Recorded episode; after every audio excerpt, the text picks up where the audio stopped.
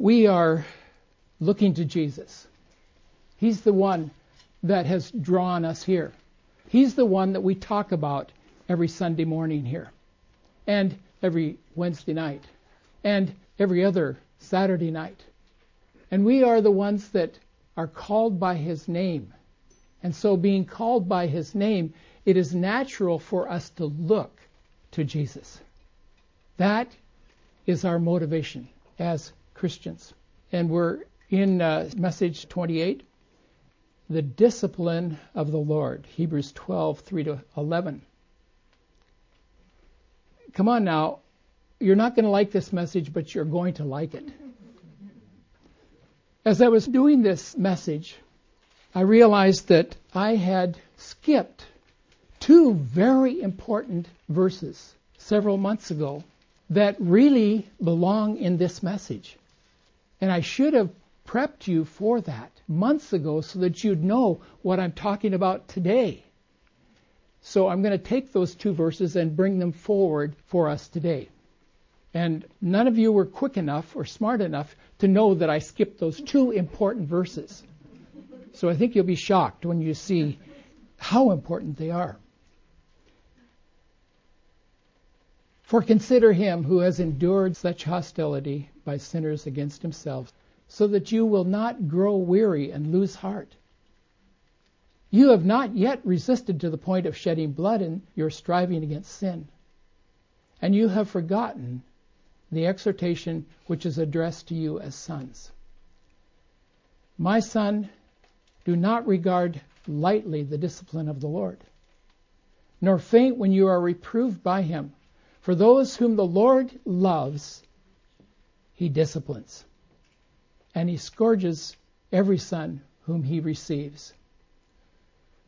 It is for discipline that you endure. God deals with you as with sons. For what son is there whom his father does not discipline? But if you are without discipline, of which all have become partakers, then you are illegitimate children and not sons. Furthermore, we had earthly fathers to discipline us, and we respected them. Shall we not rather be subject to the Father of spirits and live?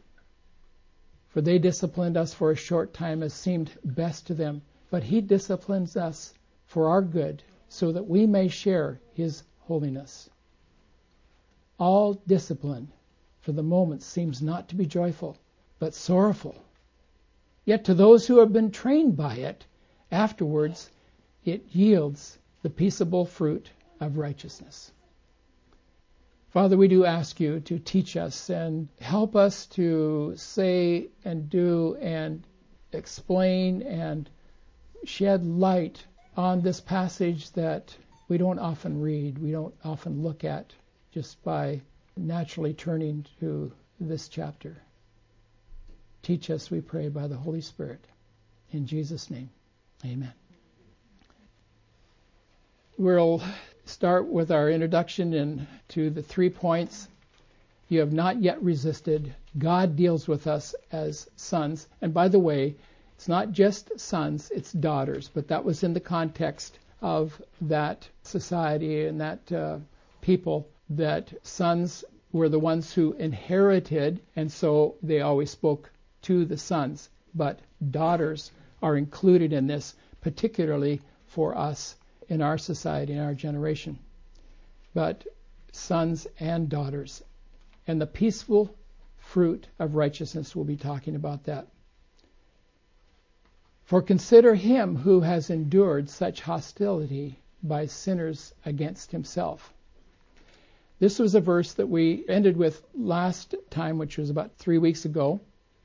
And this verse is kind of a pivotal verse by the fact that it changes its movement from the fact that Jesus was the one who had come to reveal who the Father was and that he was the Son of the Father and that in his coming, we are to consider him, to look at him, to be focused on him, and not to be focused on ourselves.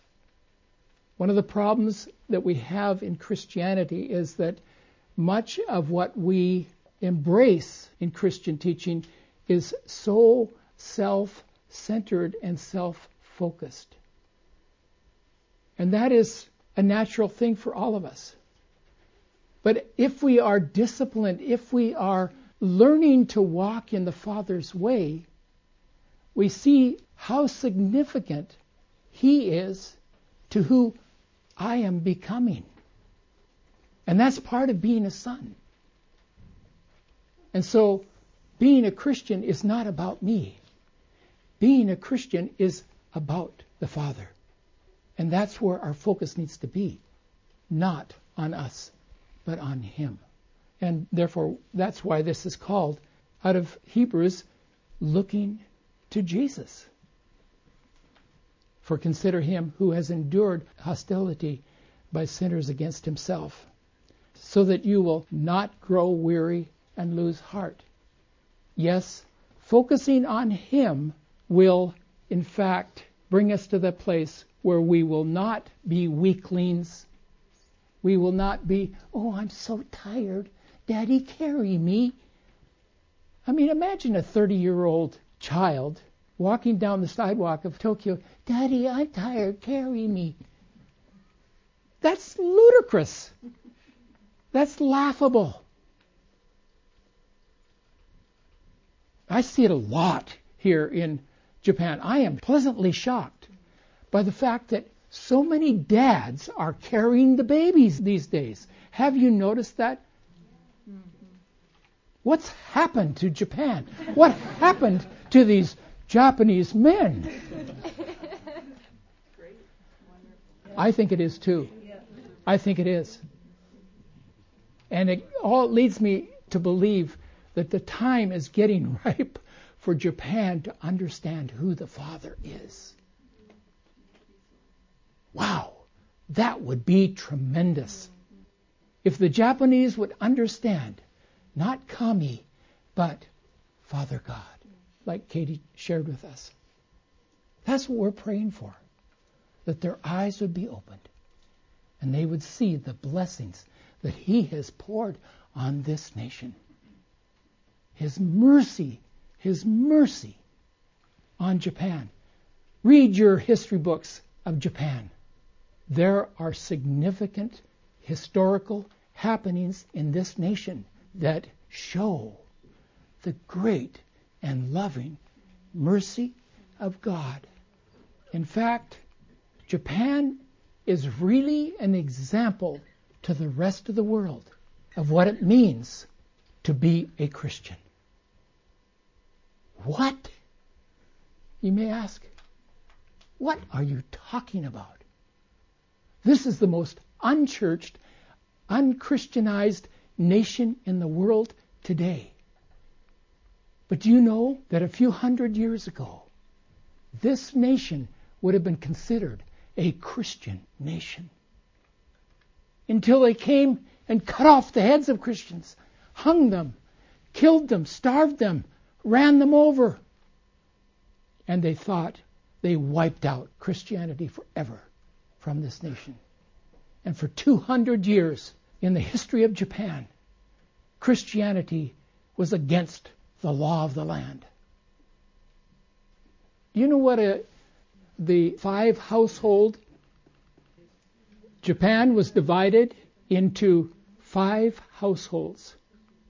And if there was any Christian discovered in those five households, all of them would be executed because of that Christian. That was in place for years and years. We spent 20 years in Tochigi-ken. What is Tochigi-ken famous for? What shrine is the most famous in Tochigi-ken? The Toshogu Shrine in Nikko. And you see three monkeys at the gate. See no evil, hear no evil, speak no evil. What was the evil? What was the evil? Christianity. Jesus Christ was the evil. Do not see, do not hear, do not speak. Otherwise, death. That was Japan's history for 200 years. And many died. And I've heard numbers up to 6 million people were killed, martyred, because of their faith. And yet we have the statistics today. The Christian church is shrinking and shrinking and shrinking down to where half the churches in Japan have no pastor. This was a Christian nation. There are very few young men who are standing up and saying, I want to become a pastor. I haven't even started on my message yet, by the way. But we need to understand about discipline. I think of one characteristic of the Japanese above all other nations, and I've been to a few nations and known many, many people from different nations. Japan is probably the most disciplined nation in the world. This nation is a very safe nation to live in.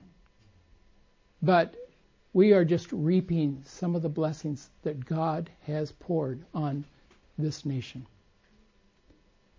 And I think that it's time that we as Christians begin to identify with the state of the church here in Japan and to understand how difficult it has been for the church to survive these last 400 years.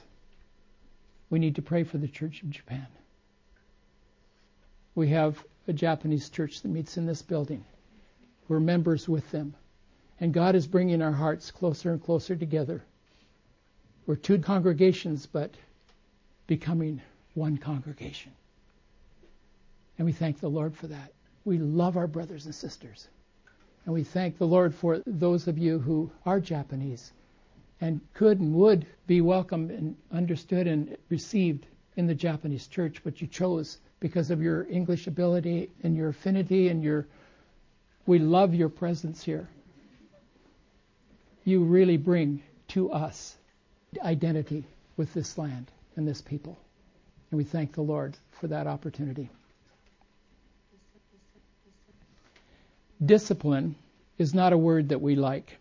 But where does the word come from, or what is the basic meaning behind the word discipline? Disciple. Disciple. Disciple. Who used that word? Who really made that word famous? Jesus. Jesus did. That's how he identified those that followed him. Are you a disciple? Are you disciplined? Are you being disciplined? Is discipline a word you own that you really identify and it's a word that you know exactly how to spell it you know exactly what it means, and you live your life according to that word. That's what this passage is talking about. For consider him who has endured such hostility by sinners against himself, so that you may not grow weary and lose heart. Discipline is about hanging in there, not giving up, not growing weary, coming to a place where you have strengthened yourself both within and without, both emotionally, psychologically, and physically, bodily. You have brought yourself to a place of discipline. There's an interesting verse verses that I had mentioned already in Hebrews 5, 8, and 9 that I skipped last Christmas when we were talking about Christmas in Hebrews. It says, Although he was a son, he learned obedience from the things which he suffered. And having been made perfect, he became to all those who obey him the source of eternal salvation. Question it's talking about Jesus. Did Jesus have to learn discipline? Yes. He had to learn obedience. Although he was a son, he learned obedience from the things which he suffered, and having been made perfect, he became to all those who obey him the source of eternal salvation. The question is did Jesus have to learn obedience? Actually, he didn't. He obeyed the Father when he came to earth for the first time, or for the birth in the manger. And as he grew, and he went to the temple at the age of 12, brought by his parents, he was distracted by talking with the leaders in the temple. And the parents in the crowd started to go home, and then they realized Jesus wasn't with them. But where did they find him a few days later? In the temple. And he said, don't you know I should be about my Father's business? Did Jesus really need to learn obedience? At the cross, he said, Not my will, but yours be done. Jesus' whole life was obedience to the Father. He didn't have to learn. But here's how John Piper helped me to understand this. He didn't have to be made perfect because he was already perfect. He was without sin. So he was perfect. But John Piper says, look at it this way. A young man takes an algebra course. He listens to the teacher and he practices and goes through the exercises and then he takes the test and in the test he gets 100%. And then they go to the next level in algebra, and again, he goes through the exercises, practices them, and he takes the test, and he passes 100%. And he may have done that five times or ten times through an algebra course. Each one 100%. He knew algebra. He had experienced algebra. When Jesus went to the cross, did he need to experience suffering and having his hands nailed to a cross? Did he have to learn obedience that way? No. But in order to be the perfect Lamb of God, he had to do the course he had to take the course of what we should have suffered. Jesus suffered for us, but he was perfect. Do you understand? He was made perfect because he went through the whole process of what we have to go through in dealing with our sin. It wasn't just the fact that, oh, well, he paid for me. No, he stood in the place for me. Do you realize how personal that gets? It's not just looking at a cross and a man hanging on the cross. No, that's me. That's the identity that I have with Jesus Christ as the perfect Lamb of God. He was perfect. He knew how to suffer. Not my will, but yours be done. And he died. And he fulfilled completely all the expectation of the law that was upon me and upon you. So, in our affinity with Him, our identity with Him, we also have learned obedience. That's how we stand as Christians. That's what it means to be a Christian in basic Christianese. That's what it means. So that we we can't say I'm perfect. No. But I have identified with Jesus Christ. And his payment has become my release from what punishment, what my sins have cost. It's been wiped out. I'm free. That is Christianity 101. That is where we stand. And I'm going to close right now. And this may be a three part message. But the Lord bless you with this understanding. Let's pray. Father, we thank you that that all discipline is easy. There are many things that many of us face, even right now in our own lives, of walking with you, that we're not disciplined yet. And we say, Father, continue your work in my heart. Jesus Christ has completed it, but work it into my heart, my soul, for His honor and His glory. We thank you, Father, that we can't pay it. We cannot pay our debt.